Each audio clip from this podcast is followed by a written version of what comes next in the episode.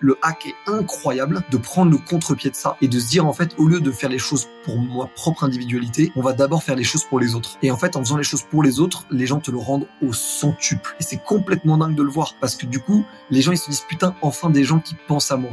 Moi, j'étais convaincu que, en gros, les marques allaient devenir des médias. Donc, en gros, que Dior allait devenir un média, que Carrefour allait devenir un média et tout ça. Mais ce que j'ai pas, ce que j'avais mal vu à l'époque, alors que pourtant c'était mon cas, c'est que les médias allaient devenir des marques, en fait. Aujourd'hui, qu'est-ce qui empêche Brut de lancer un Amazon du produit sustainable? Qu'est-ce qui empêche Combini de lancer, euh, je sais pas, un, label ou une salle de concert ou, ou, euh, ou même un Spotify, tu vois?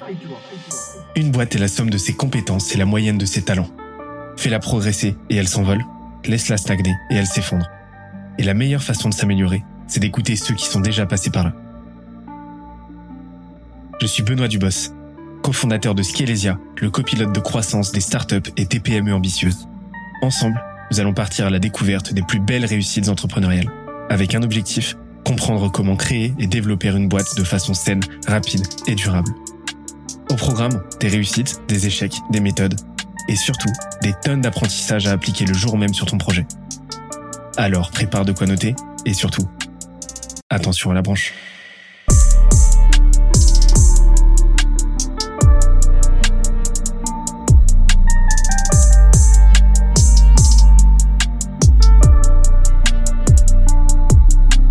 Let's go. C'est énorme, tu sais que j'ai pensé à toi d'ailleurs parce que euh, j'ai regardé euh, j'ai regardé Deadpool euh, 2 euh, dimanche dernier et, et dedans il parle du il y a un mec qui dit moi mon mon super pouvoir c'est c'est c'est le zeitgeist, tu vois.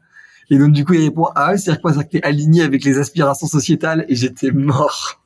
Je t'enverrai l'extrait. Ryan Reynolds, on l'aime. Ah on l'aime, putain. tu sais que t'as vu, t'as vu ce qu'il est en train de faire là? Il a, il a racheté une équipe euh, de, une équipe de foot de division 5 genre euh, en, en, en, Angleterre. Il est américain hein, pour rappel. En Angleterre. C'est complètement énorme. Et pour 2 euh, millions 5 avec son associé, parce que tu sais qu'il a une, agence de, de marketing bien ballsy et tout, tu vois. Et en fait, ils l'ont utilisé, ils ont ils, ont vendu les droits pour faire une série une série Netflix. Et donc en fait, il, il a transformé vraiment cette équipe là de division 5 vraiment en euh, machine à cash, mais de fou. Et c'est devenu une des équipes oh anglaises des plus virales de euh, les plus virales euh, de, du pays, alors que c'est vraiment une division 5. Et et, donc il en a fait une série. ouais, il en a fait une série. Il a triplé les prix des abonnements des abonnements au match. Il a il a quoi Il a il a il a il a multiplié par 10 le nombre d'abonnements annuels. il vend du merch mais dans tous les sens, etc. Et, et genre Ryan Reynolds, c'est vraiment c'est en train de c'est en train de devenir un monstre en marketing quoi. Bah écoute, moi je te, fais une confidence, c'est un, truc que je n'ai jamais dit en interview, que j'ai jamais dit publiquement, mais euh, ce que tu décris, c'est mon rêve. Moi, mon rêve, si, si un jour j'ai la chance de pouvoir l'accomplir, c'est de racheter un club de foot et si possible racheter le Paris FC. Et ça, c'est genre mon rêve, genre euh, rêve de gosse, tu vois. Genre pouvoir jouer à FIFA dans la vie réelle, quoi, tu vois, en fait. Comme Gary Vee avec euh, les Jets, quoi. Exactement. Exactement. Et je sais que d'ailleurs ça intéresse beaucoup de monde euh, comme truc, et donc je sais que le jour où je le ferai, bah en fait énormément de monde voudra se plugger au truc, donc en fait ça sera pas si difficile que ça à faire, tu vois. Enfin, ça sera pas si impossible que ça à faire. Et, et pourquoi? Parce qu'en fait je suis un fan du PSG moi à la base, et pour être très franc, je suis pas méga fanat de ce que c'est devenu en termes de mindset.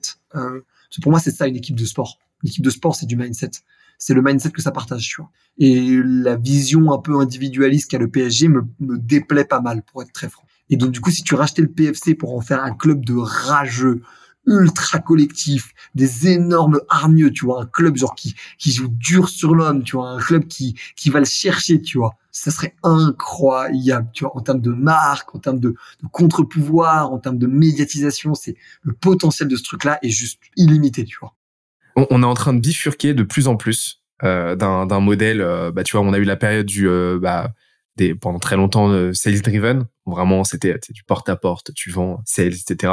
Marketing, on s'en fout un peu. Enfin, c'est pour faire de la publicité, mais en fait, c'est pour faciliter le travail des sales, en gros.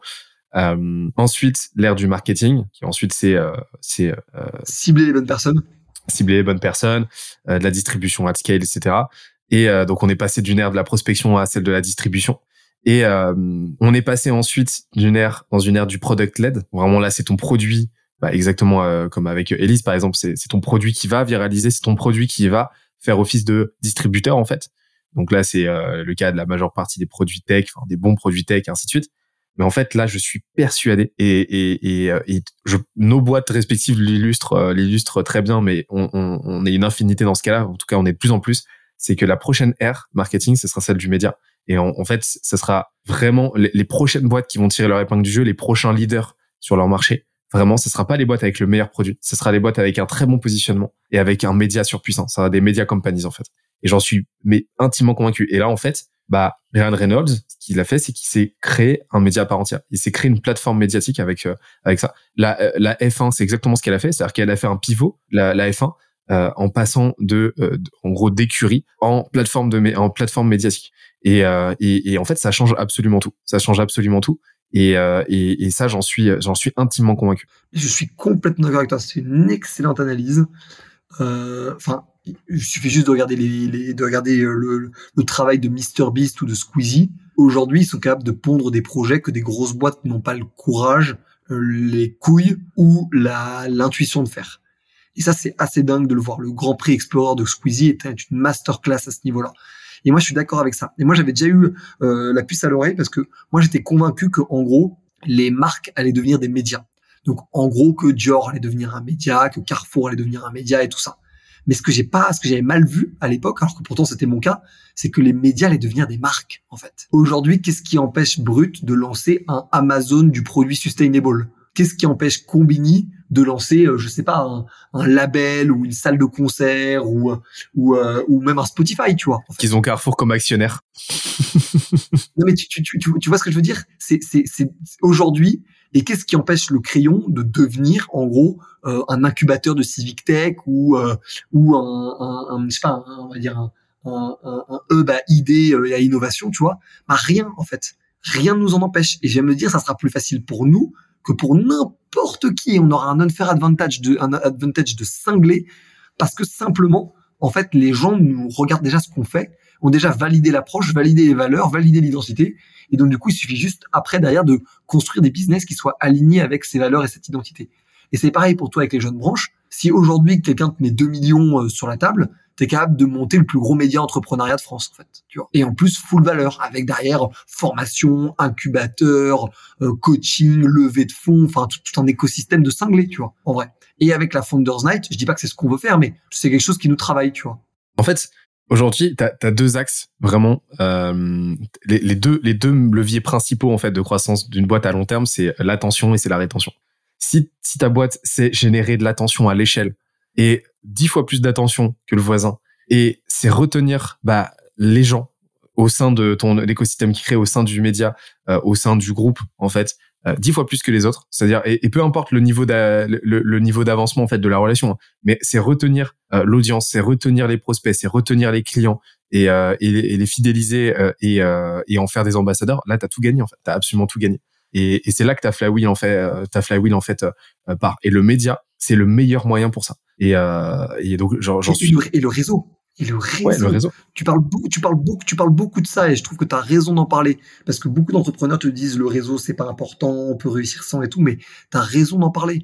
Le réseau, c'est ce qui fait qu'en fait tu peux réussir à construire une boîte qui vaut des, dizaines de millions avec un téléphone portable. C'est, on mesure pas en fait cette puissance-là. Je, je, je comprends pas comment on, euh, comment euh, on peut on peut affirmer décemment que le réseau c'est surcoté. C'est euh, c'est un truc qui me dépasse et euh, on n'a jamais assez de réseau. Parce que je pense que les gens en fait euh, sont un peu en le réseau ça énerve les gens en fait comme truc parce que de une c'est un unfair advantage même euh, humain. C'est-à-dire que les gens socialement sont pas au même niveau sont pas au même niveau de compétence sociale. Parce que c'est un unfair advantage de naissance. C'est-à-dire en fonction de qui est ta famille qui sont tes potes de, de collège et de lycée c'est plus ou moins facile. Et parce que c'est un truc très français. La France est un, un pays qui fonctionne particulièrement en réseau par rapport à d'autres pays tu vois et je trouve ça impressionnant de voir, de voir ça parce que moi, j'ai beaucoup en Californie parce que j'ai mon parrain qui vit là-bas. À Los Angeles, tu te crées un réseau facilement. Tu viens de nulle part, tu te crées un réseau facilement. Parce que c'est le cas de beaucoup de gens ici, enfin là-bas. À, Paris, en France, je dis pas, je dis, je dis Paris parce que c'est là où je vis, mais en France, euh, c'est plus compliqué de rencontrer des gens, de tisser des liens, de tisser de la confiance, de faire des projets ensemble. C'est plus compliqué. Et les gens, le, et aujourd'hui, le meilleur moyen de créer un réseau, selon moi, c'est pas d'écumer tous les événements comme font beaucoup de monde, mais c'est de créer un lead magnet à réseau. Et un lead magnet à réseau, c'est exactement ce qu'on est en train de faire toi et moi, c'est-à-dire le podcast de Valran, le, podcast de Benoît. Et en fait, euh, rien que ça, ça te fait rencontrer des gens incroyablement. Et en plus, des gens qui, de une, sont ultra reconnaissants parce que du coup, en fait, ils ont adoré l'expérience. En plus d'être ultra reconnaissants, il y a eu une conversation, donc ça peut aller en profondeur. Et derrière, comme les gens s'affichent publiquement, bah, biais de cohérence, tu, tu, tu, tu, les gens avec lesquels tu t'affiches, bah, tu as tendance à plus les apprécier. J'interromps l'échange 30 petites secondes pour te dire de ne pas oublier de nous ajouter une petite note des familles sur Apple Podcast ou sur la plateforme de ton choix. Tu connais la chanson, ça nous aide très fort à faire connaître euh, le podcast au plus de monde possible. Allez, on reprend. C'est justement ce que tu as dit, cette, cette idée de plateforme. Euh, en fait, un, un média, on a, euh, souvent les gens ont, cette impression que le média, c'est juste faire du contenu. Non, un, un média, c'est justement un hub de plateforme comme ça où les énergies vont se rencontrer quoi. Donc un podcast, c'est du contenu, mais c'est avant tout un point de rencontre entre une, entre plusieurs, deux ou plusieurs personnes. Euh, un événement, bah c'est à la fois une plateforme médiatique où tu vas pouvoir faire du contenu à l'échelle de façon quasiment illimitée, mais aussi euh, ça va être une plateforme de rencontre où il va se passer des choses. Et en fait, un média, c'est ça aujourd'hui. C'est euh, pourquoi aujourd'hui, euh, pourquoi aujourd'hui YouTube est, petit à petit en train de, de grappiller euh, par rapport à la télé, par exemple? C'est parce que c'est un point de rencontre. C'est parce que il y a des interactions qui se font. Euh, parce qu'il y a des interactions qui se font entre les créateurs et euh, l'audience, mais aussi inter euh, dans les commentaires en fait. Et ça, ça, paraît un détail, mais non, ça change énormément de choses. Et on n'est plus sur un, un, média hermétique en fait, un média hermétique comme la télé par exemple, où c'est extrêmement compliqué justement de créer des interactions. Je suis complètement d'accord. Et d'ailleurs, moi YouTube, je suis un archi grand fan et c'est ça a été un, c'est un honneur de bosser avec eux et de bosser avec Google et tout. Vraiment, j'adore ça. Et parce que YouTube, je le dis, tout le monde les oublie parce qu'on parle beaucoup de TikTok, on parle de méta et tout. YouTube, c'est les boss. C'est les boss du jeu. C'est délirant le, le niveau de compétence au sein de leurs équipes, le niveau de connaissance de leurs produits. Le... Ils sont très très très forts. Je prends juste un exemple parce que tout le monde l'oublie, mais YouTube c'est aussi la musique. En fait, tout le monde a oublié, tout le monde te parle de TikTok comme l'appli musicale et tout, mais ils sont où les clips? Ils sont sur TikTok? Bah non, ils sont sur YouTube, tu vois. Enfin, on oublie YouTube, c'est YouTube, c'est c'est c'est Spotify, TikTok et et la télé en même temps. C'est c'est n'importe quoi en fait. C'est vraiment c'est n'importe quoi. YouTube, c'est c'est c'est c'est peut-être la boîte la boîte où je suis le plus admiratif de de de sa création et de son développement. Tu vois, c'est vraiment euh, c'est c'est juste brillant. Et surtout parce que moi j'adore les réseaux sociaux mais je trouve que c'est plus pernicieux comme euh, comme comme outil et comme plateforme qu'une plateforme vidéo à YouTube à la YouTube.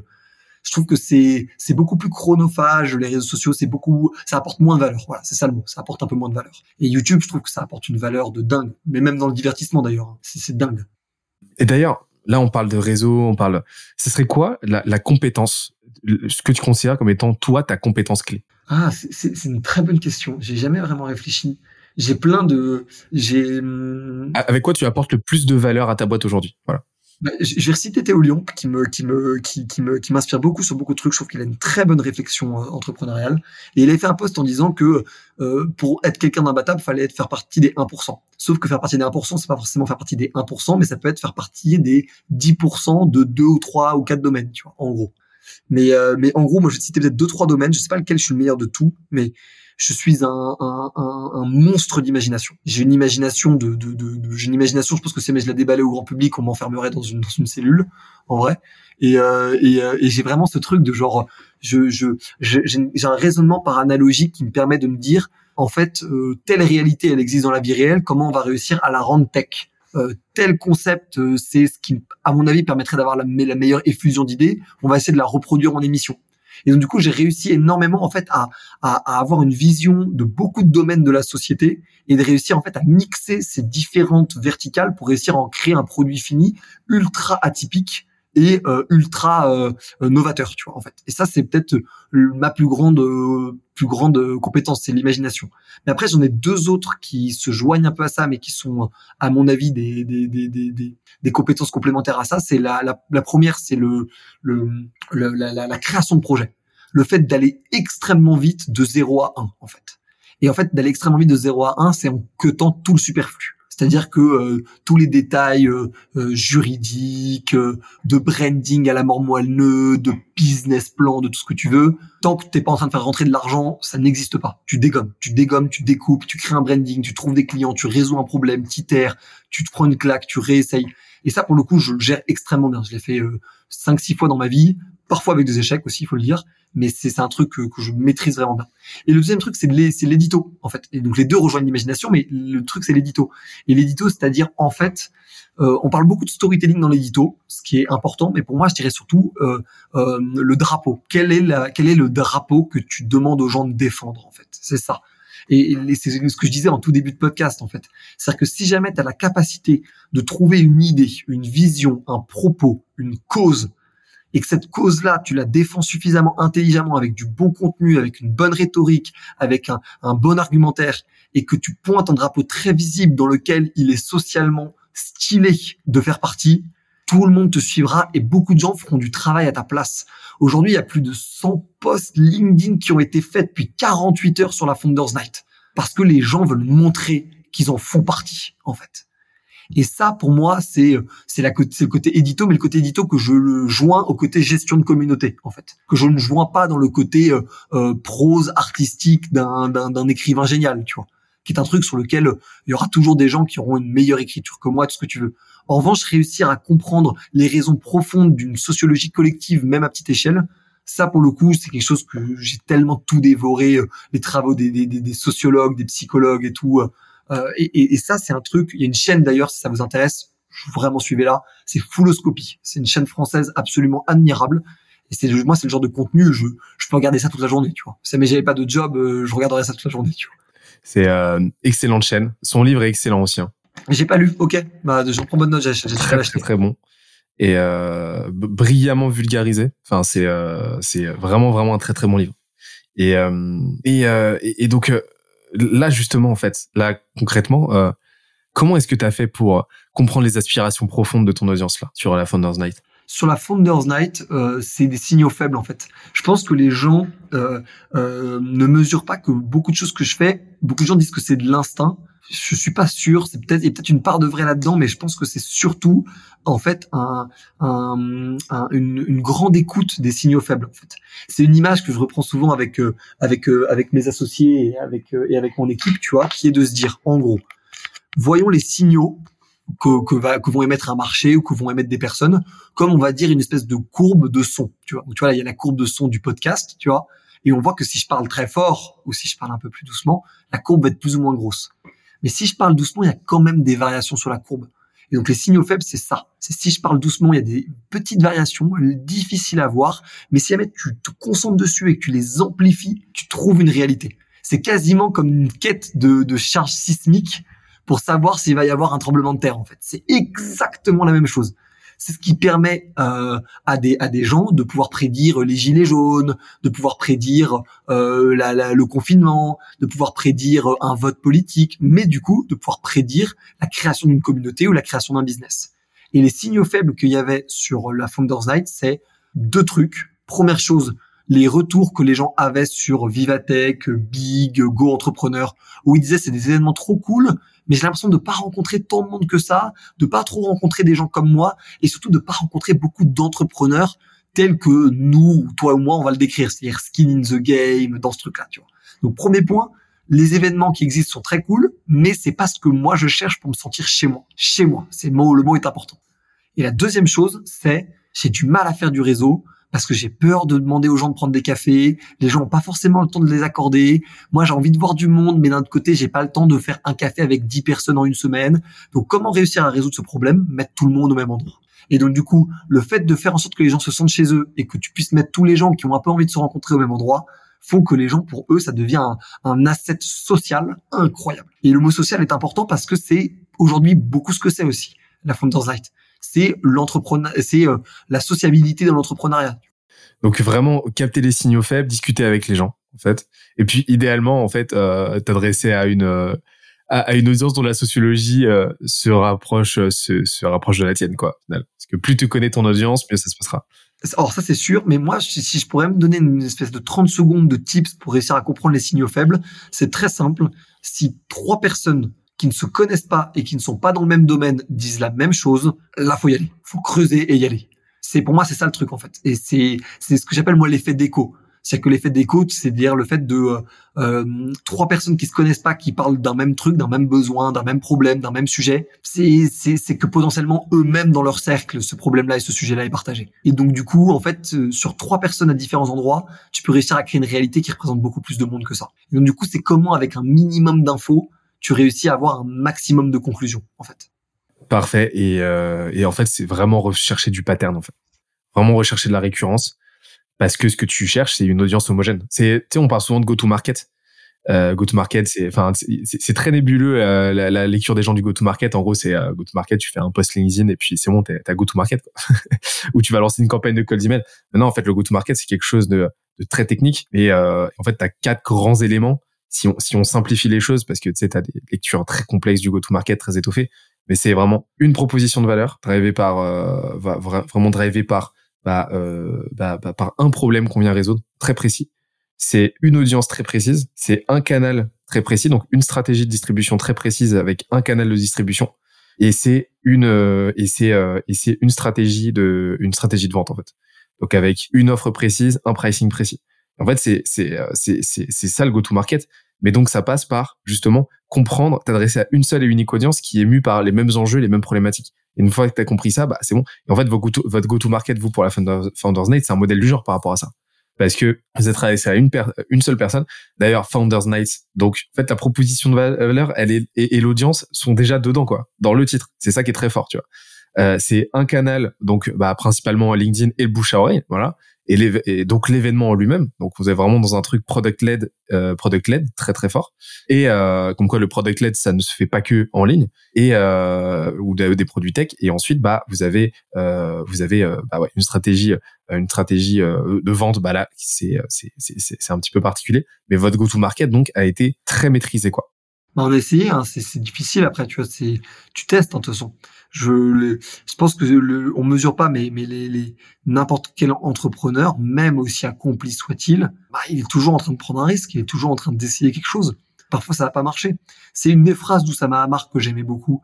Il disait, un client, il en a rien à foutre que le mec qui, que le produit ou le service qu'il utilise, le, bah, les fondateurs ont fait HEC ou ont fait, euh, ou ont pas fait d'école. L'utilisateur s'en fout.